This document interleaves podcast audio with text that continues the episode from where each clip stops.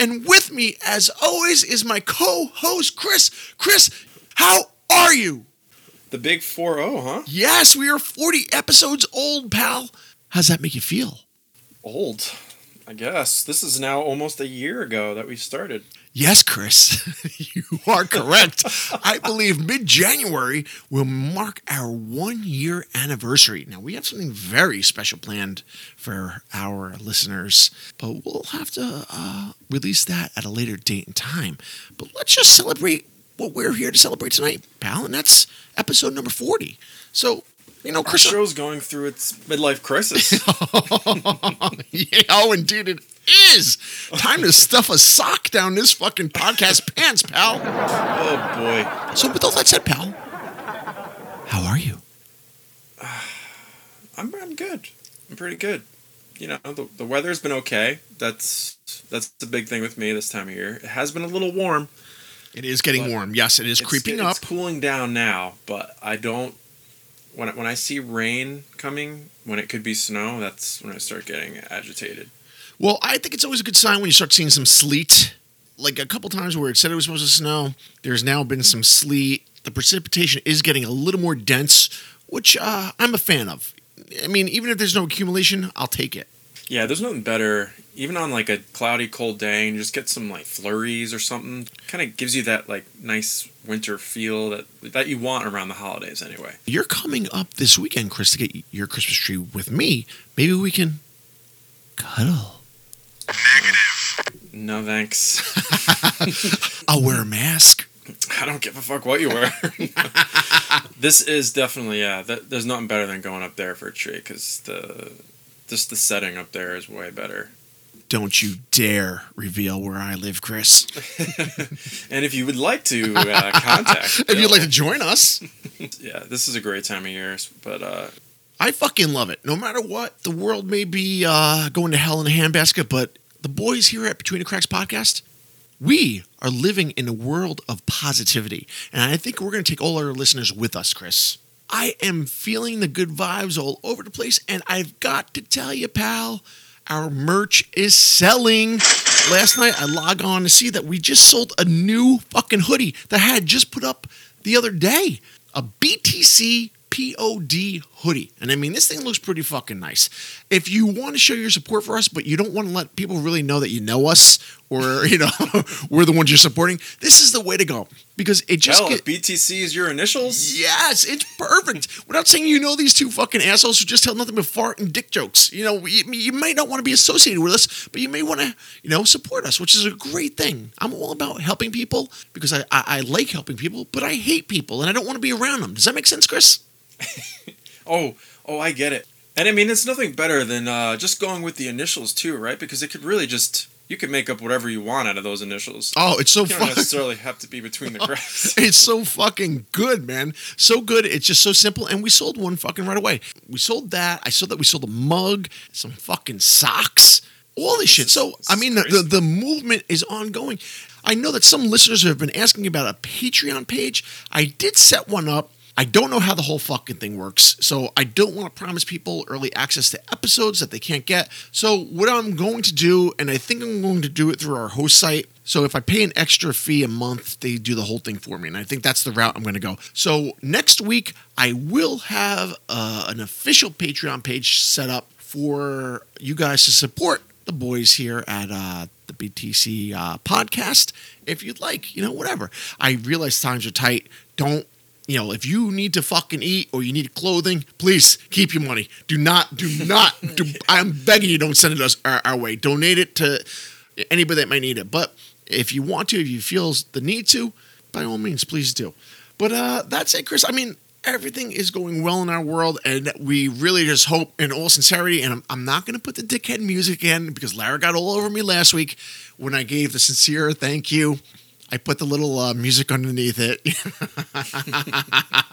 because I just thought the episode was so bad. Uh, I, just, you know, I don't know. It just wasn't one of our best.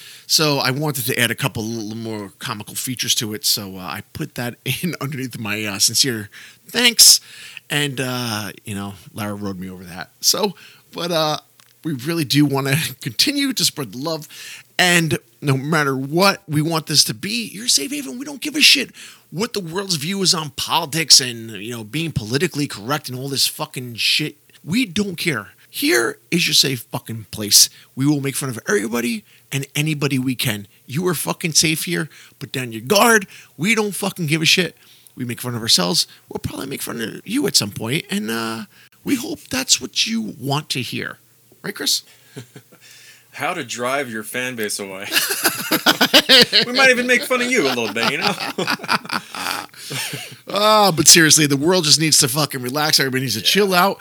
And I think, Chris, if you had to ask me, pal, we, the boys here at Between the Cracks podcast, we're part of the solution. Now, with all that said, Chris, our listeners realize how worldly we truly are. At least we thought they did, but maybe they didn't. Because tonight, pal, we're taking it to new extremes. Now, you may ask how. Do tell. How? How can the boys from the Between the Cracks podcast, who have shown how worldly and inclusive they are, take it to the next level? Huh. Bud, I'm about to tell you. Because tonight, we're going back to the 19th century. We're going back in a time traveling submarine tonight, pal. We're going back to 19th century France. What do you think about that, Chris? What do you ask? What do you think about that? It's an interesting vessel to choose, a submarine. Please, Just accept it, Chris. Get in the fucking thing and let's go. All right, Chris. So here we are. We are in turn of the century France. We are here in the late 1800s in Poitiers, France, of all fucking places. Now, Never heard of it. Yes, uh, neither did I until tonight. But um, fortunately, what brings us here is not so funny. Actually, the further I dove into the story, the more pissed off I fucking got. And this is a little known story because it hasn't been covered very much, but there's a certain group of people that I think will know of this, and uh, they might be just as disturbed as us. And there's really no kind of way to even describe the darkness of this. We just have to get into it and kind of fly by the seat of our pants. Because tonight, Chris, we are talking about the disturbing case of Mademoiselle Blanche Monnier. Our story begins in 1849, as I said, in Poitiers, France, where Blanche was born.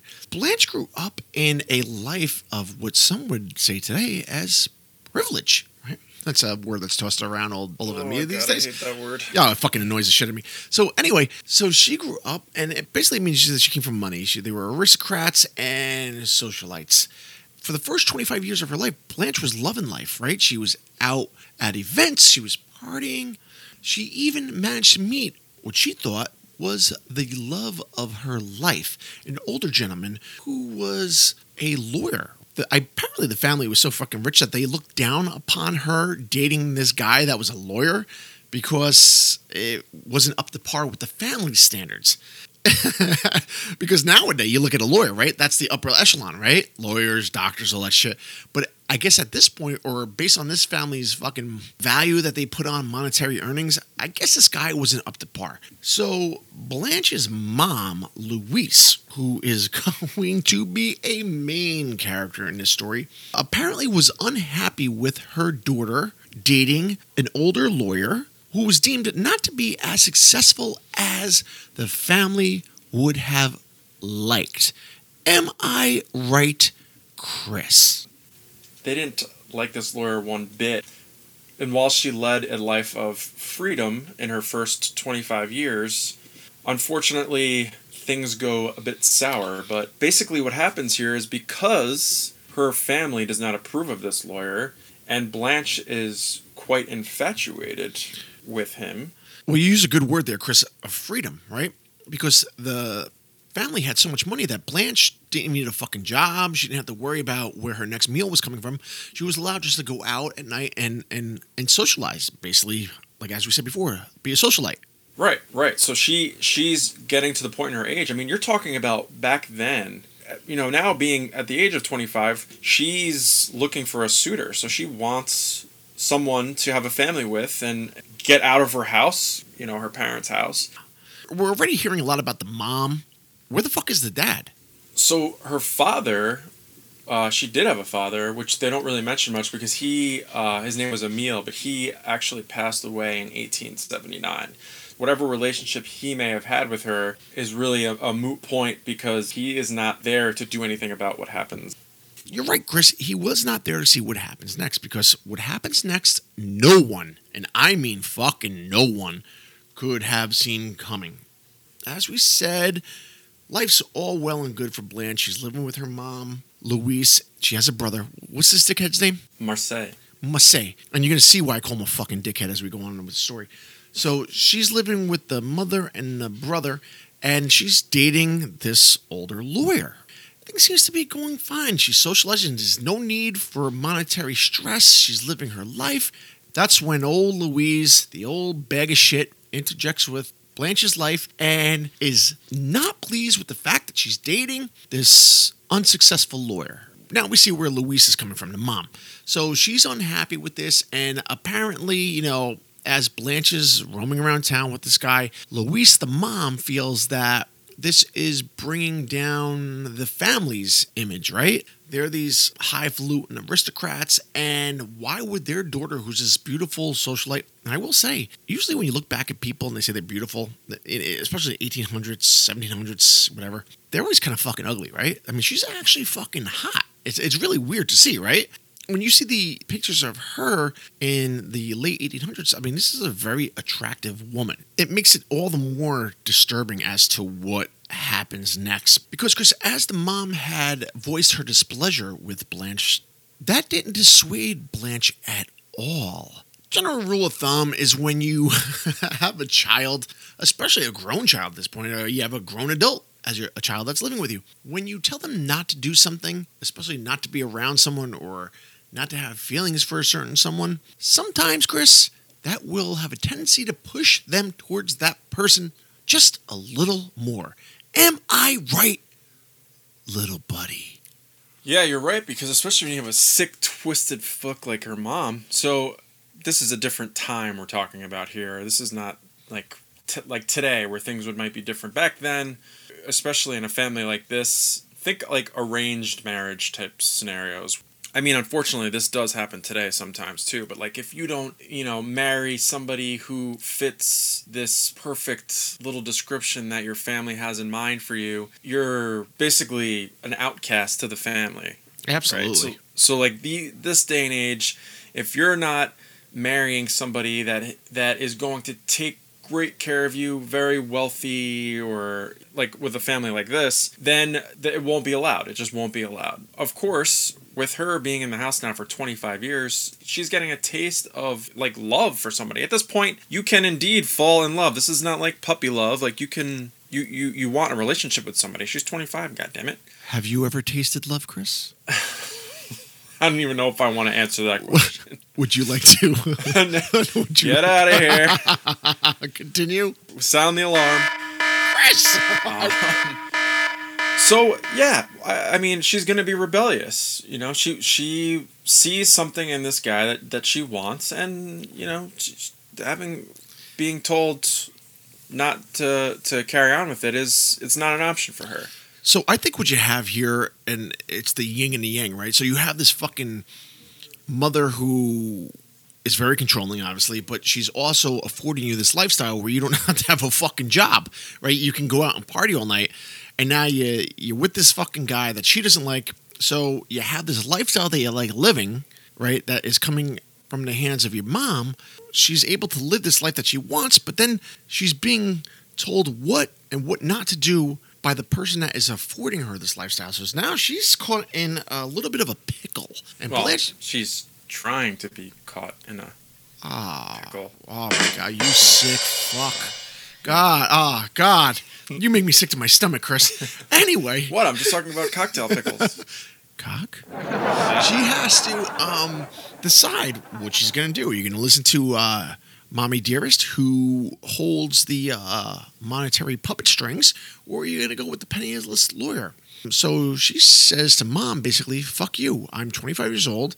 I like this guy, and I'm going to continue seeing him regardless of what you say or what you do.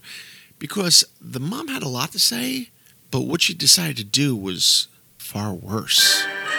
Why don't you tell the good people what that bitch Louise and that fat fuck Mar- Marcel, is that his name?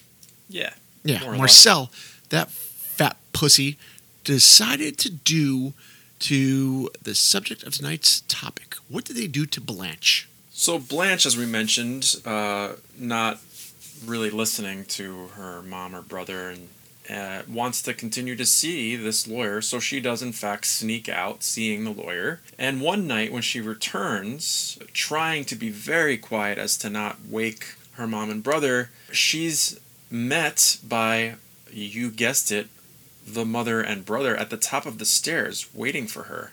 By which, at this point, they grab her and throw her in the attic and lock the door. Dude, how fucking weird is that? How fucking weird is that? Like, what do you think this girl was even thinking? I mean, you lived 25 years with these people. I mean, I wonder if they've even shown any bit of who they are about to become to her. Because, you know, like you, you come home after a night of partying, probably like you've done for the last fucking six years, right? In, uh, you know, turn of the century France, I don't know how many hotspots there are, but she's probably out all the time. And uh, you probably see, you know, the mom and this fat fuck Marcel at the top of the steps all the time. And she was probably just ready to walk right past them. But not tonight. Like as Chris said, they fucking grab her and drag her into the fucking attic. You may think, okay, uh, what the fuck's gonna happen next? Uh, Chris, that's the problem. Nothing happens again for the next 25 fucking years.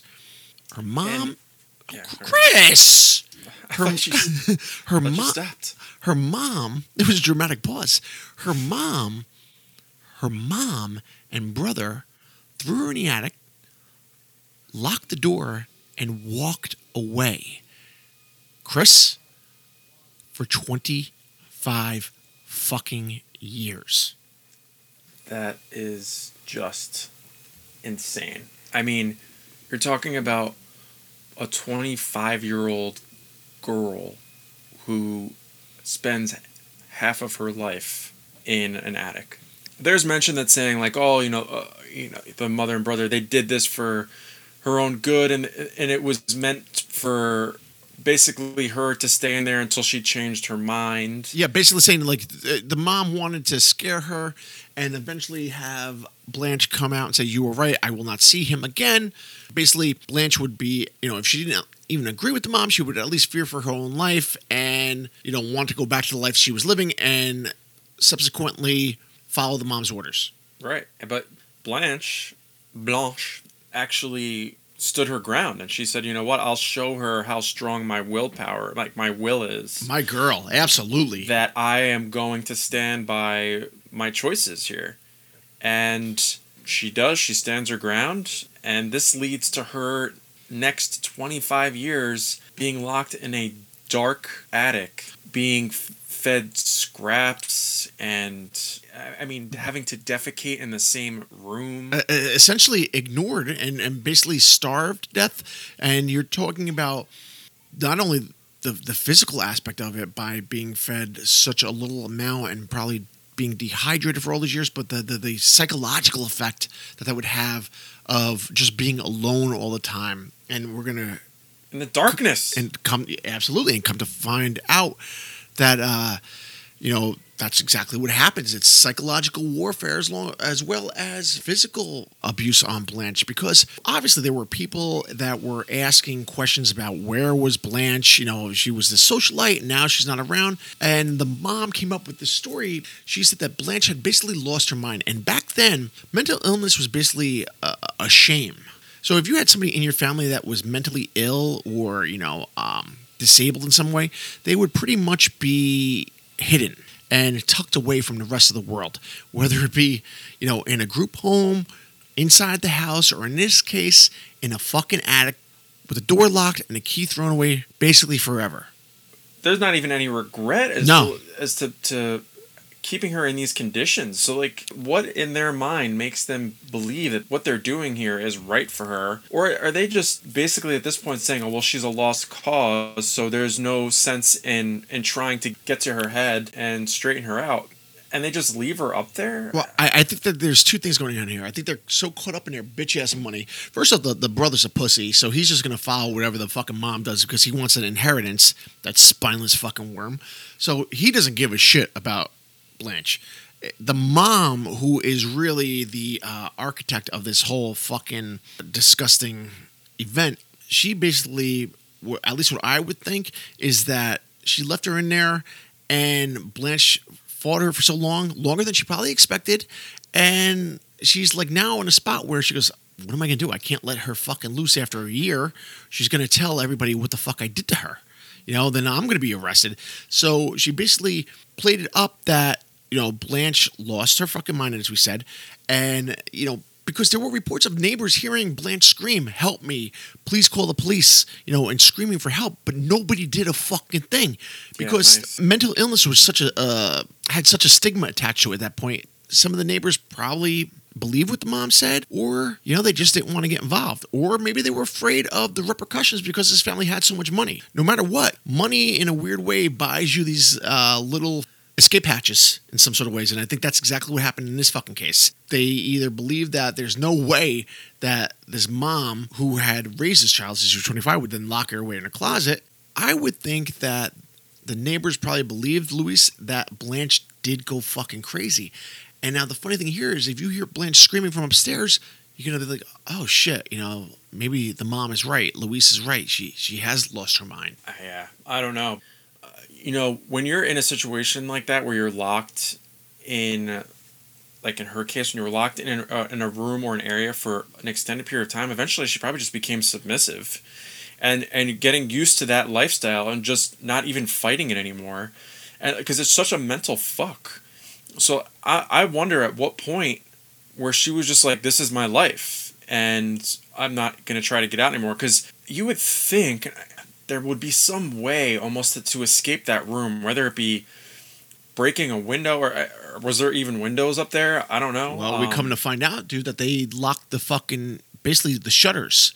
You know, like Oh right, that, that there they, were. they locked those fucking bitches closed basically, and, and and she was so malnourished that she barely had the strength to even get out of the bed after after probably around the 10 year mark. So you got to imagine, dude, we're talking two and a half decades, 25 fucking years. So you get locked in there, and I'm, I'm assuming that the concept of time probably goes by the wayside. So if, if you're in complete darkness and you have no idea of the day and the time, I'm assuming that time would slow down in, in your mind, right? Like, so maybe 10 years goes by and you would think it's three? I, I I don't know because how much stimulation do you really even have to be able to identify day from night, day to day, you know, anything? I mean, except maybe when some scraps of fucking food or slid under your door that you would know that maybe it's evening or some shit. You got to imagine as time goes on, people forget. They go on with their lives. It's not directly affecting them. So, you know, they move on with themselves. Maybe occasionally you hear a scream and like, oh, that's that crazy fucking Blanche or whatever. Sure, Louise is taking care of her and doing what she feels she needs to be done.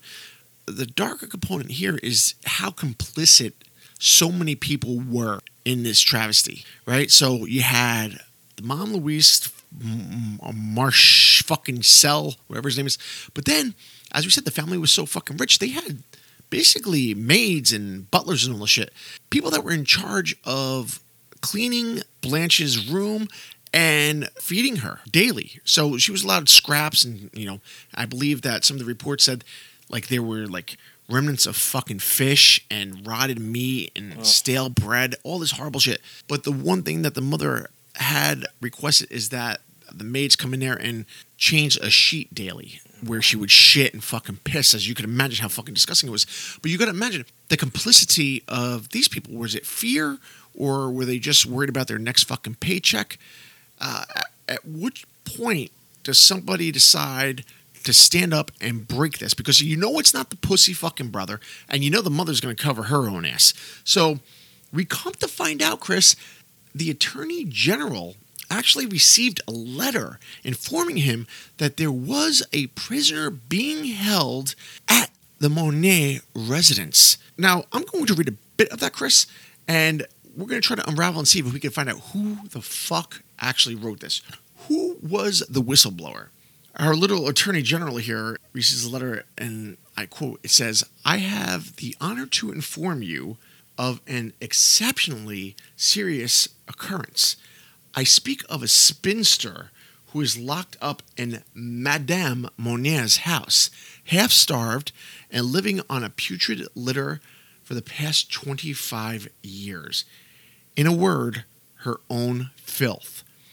Obviously, they're talking about Blanche, but it took 25 years for someone to utter a fucking word, or in this case, a letter. So someone finally broke their silence, letting this attorney general know that there was a prisoner being held in Louise Monnier's house.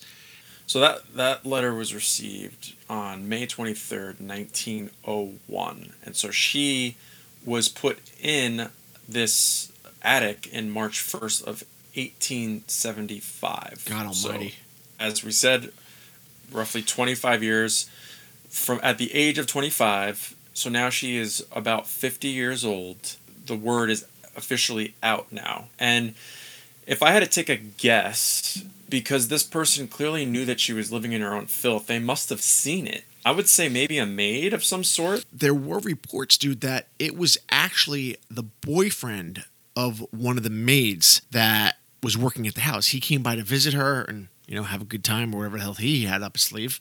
And he probably heard the screaming, or maybe she told him. But, you know, you got to figure, as we said, 25 years had gone by. So you're going to obviously hire new staff. Help comes and goes. So, I mean, at some point, somewhere, you might have a disgruntled employee. So that might be the route you want to go to or take a look at. Maybe this was a person that worked there, got pissed off at uh, fucking four eyed fat ass Louise and said, you know what, I'm spilling the beans on this. The thing here, though, dude, is that the person who wrote this letter, even knowing what the police were going to find, still did not have the balls to leave their fucking name. So, what kind of fear did this Monnier family have over this entire fucking village? At the very least, this person said something. Hopefully, they said it upon discovery. Uh, they didn't wait for years. As it is, the damage is done. All right, 25 years Uh, that you can't get back. And and we're not talking about back then where people are living to 80s, 90s all the time, right? Nah. So they basically get to the point where the police at first hearing with such an affluent family hearing this news, they became, you know, they were almost reluctant to, to check this out because they were like, oh, you know, it, it couldn't be a family like this, but they had to do their duty and they, they had to investigate nonetheless. So they have to show up. So upon showing up to the Monnier home, they apparently knock on the door and although no one answers, they hear basically noise inside, so they know someone's in the house. They break down the door uh, to get in, and once they unveil, you know what's going on in the attic, they see that in fact this letter was this person was telling the truth. Bill, why don't you tell us what one of the policemen described the state of her and the room? Chris, I will. And then this is the part of the story where you will really start to feel your fucking blood boil. So we talk about the psychological effects, but you know the the physical ramifications are horrendous as well. So this cop fucking went through the door and he finally got into where Blanche was after 25 years, fucking mind you. And this cop says, and I quote, the unfortunate woman was lying completely naked on a rotten straw mattress. All around her was formed a sort of crust made of excrement, fragments of meat, vegetables, fish, and rotten bread. So basically, shit and food. All right, if you could fucking imagine, it was basically forming this moat around her. We, ugh, it's fucking horrifying. We also saw oyster shells and bugs running across Mademoiselle Monnier's bed. Basically, fucking roaches, I would assume, ants, any other fucking horrifying thing you could fucking have in there. The air was so unbreathable. The odor given off in the room was so rank, it was impossible to stay in there any longer to proceed with our investigation. You know, imagine these cops coming in there and they can't even stay. The trained professionals who've probably seen the worst of the worst, they can't even stay in there, right? And there were even reports that Blanche was so fucking psychologically out of it at this point that her only friends were the fucking rats and the mice that would come into the room to steal the- remnants of her food. so you can imagine what these cops were fucking thinking. Imagine you're probably thinking, oh, somebody's held captive in this thing. Ah, all right, let's just look into it. We have to do our due diligence. And then you see this dude. So, I mean, we could read about this in books and, and, and like these little stories, but imagine walking in on somebody who has been locked up, basically chained to a bed for 25 years without human interaction, without the simplicity of sunlight, with complete malnourishment, and just imagine the effect that that has on those fucking officers as well.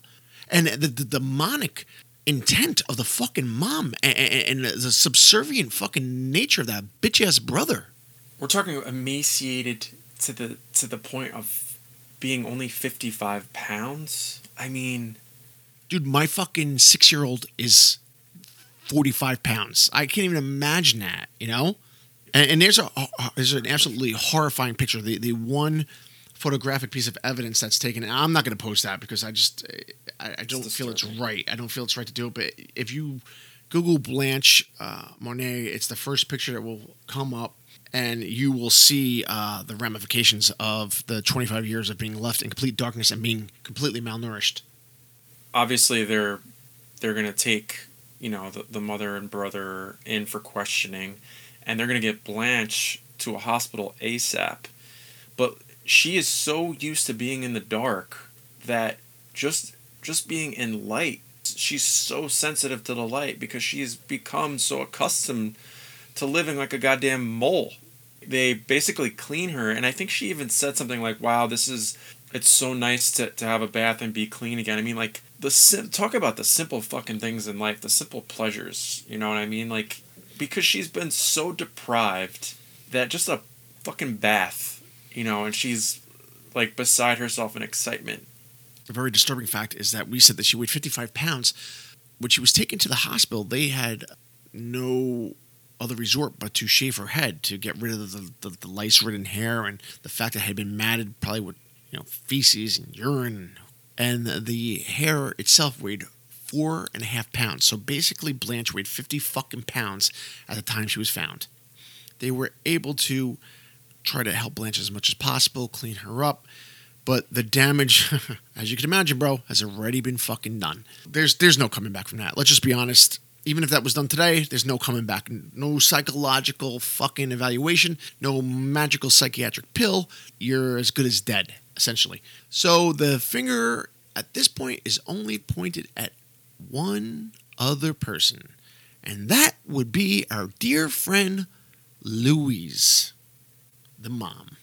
So she's sentenced to, I believe, 15 months in prison, um, the mother. But she dies 15 days later. Just shortly afterwards, her, her arrest, she becomes ill and dies. Good. 15 days later. I mean, good, but like at the same time, is it really though? She kind of just got out easy. you know, once word got around town, mobs started to form, dude. As we always like to joke about angry mobs, the angry mobs started to form. So, but the, the weird thing about this ruthless fucking sack of shit, when the police came to the house to, you know, investigate and they found Blanche, she was just sitting downstairs as if nothing wa- was going on. You know, it wasn't until the ramifications of her actions hit her when she was taken into custody and facing a lot of time in jail that she started to fucking panic. You know, she probably died of a fucking heart attack from stress, you know, because she didn't look all that fucking healthy. I'm guessing stress, or maybe she fucking committed suicide. I don't know. But, you know, as Chris said, two weeks later, right, basically 15 days after they found Blanche, the mom dies. And yeah, I would have liked to have seen her suffer a little more, but just having her out of the way is kind of, you know, a little bit of justice as well.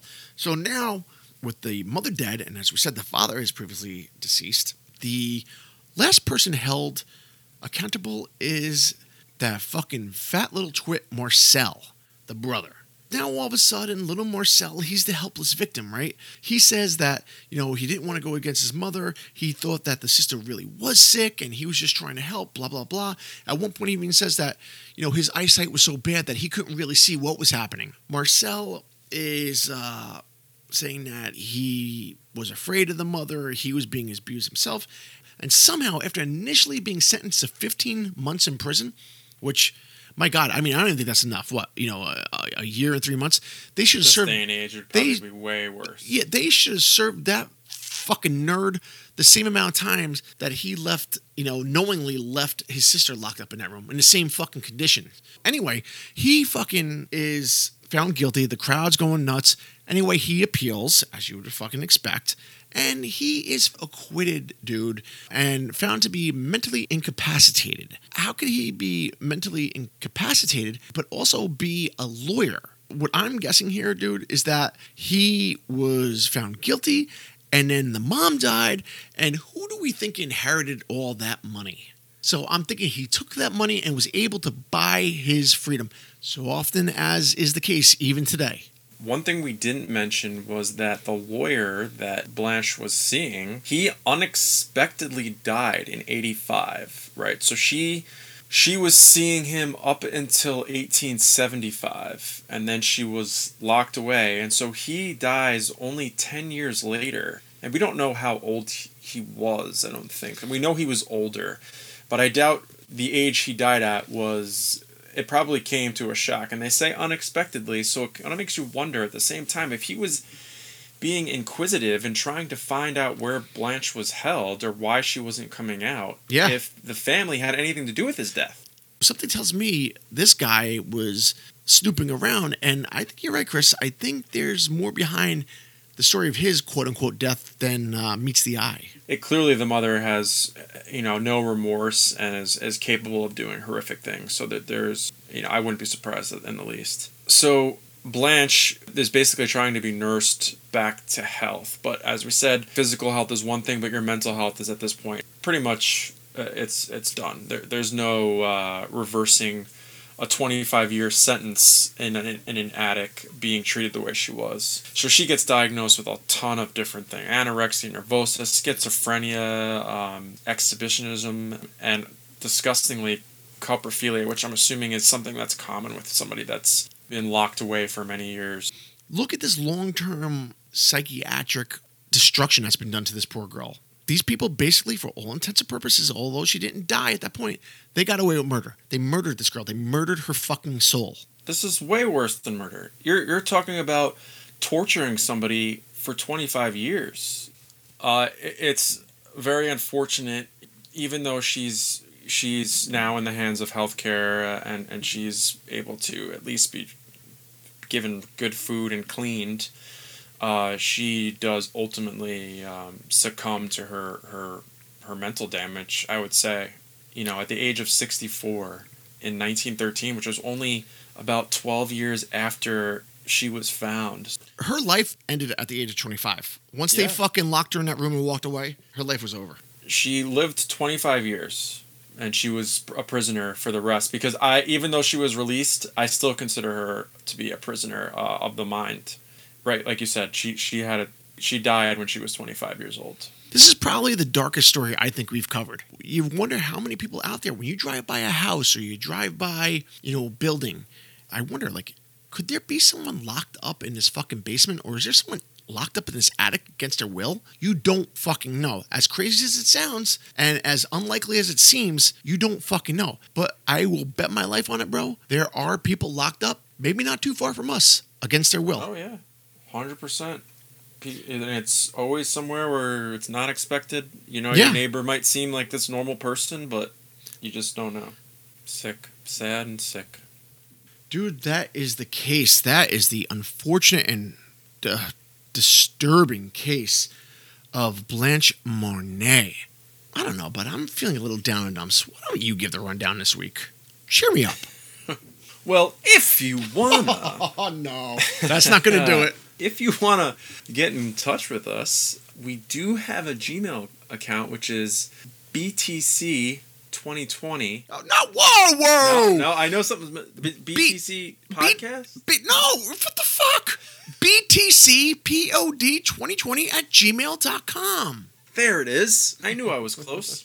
Uh, you got that, which Bill just mentioned. You also have us on social media, uh, Between the Cracks Podcast on Facebook, and also Between the Cracks Podcast Is it Between the Cracks podcast or Between the Cracks? Oh, this is terrible, Chris. Between the cracks. I'm going to start from the beginning. between the, between the cracks podcast. It's on both of them like that, right? Yeah. Uh, okay, so you'll find us at Between the Cracks podcast. Just, just type in between the cracks. I mean, if it's not some fucking bizarre thing about uh, somebody's asshole, the uh, podcast will fucking come Then up. Then you found us. yeah. yes. Um, and of course, as we did mention earlier, we are on Teespring, BTC. I believe you will find us. Yes. Uh, and uh, there's all sorts of worthless, useless things you could purchase on there uh, with our logo and other pictures on it. Um, and then uh, we are on Patreon, as you mentioned. But you're you're gonna figure. Uh, I will figure that out sometime. I- I'm going to do that tomorrow. Tomorrow, that's my goal. So without any further ado, I think we uh, we should send everybody off with the fondest oh farewell. no, no, no. Hold on, Chris.